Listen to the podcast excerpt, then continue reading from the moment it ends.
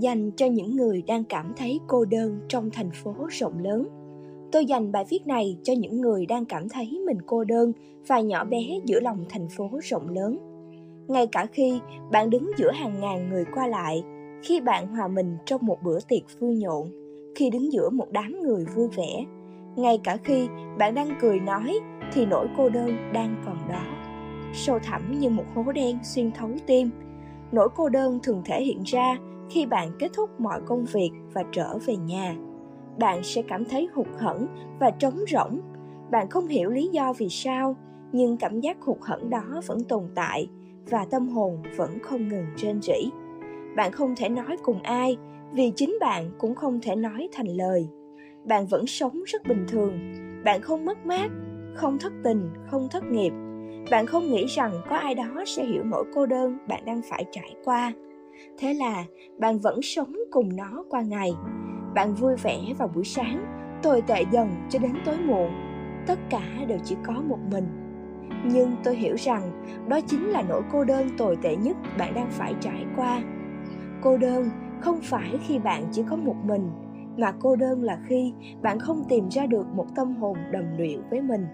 Bạn giữ nó đi theo mình mỗi ngày. Bạn sống trong bóng tối dày đặc đầy những nỗi buồn và bạn chưa bao giờ giải thích được tại sao bạn lại trở nên như vậy.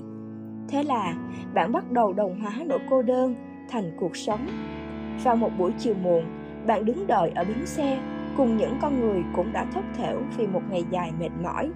Tất cả bọn họ đều im lặng. Họ không nói chuyện với nhau. Họ không chờ cùng một chuyến xe buýt.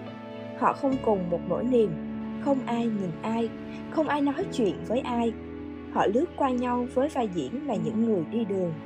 Chạm mắt nhau bằng sự mệt mỏi nhưng ai cũng hiểu rằng ở một khía cạnh nào đó họ đồng cảm với nhau bằng sự cô đơn nhỏ bé của con người đang lạc lõng giữa thành phố rộng lớn. Con người ai cũng sợ cô đơn.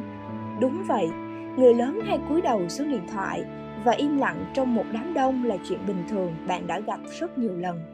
Đôi khi chỉ là lướt xem một cái gì đó trong vô thức nhưng lý do đằng sau thì không ai hiểu.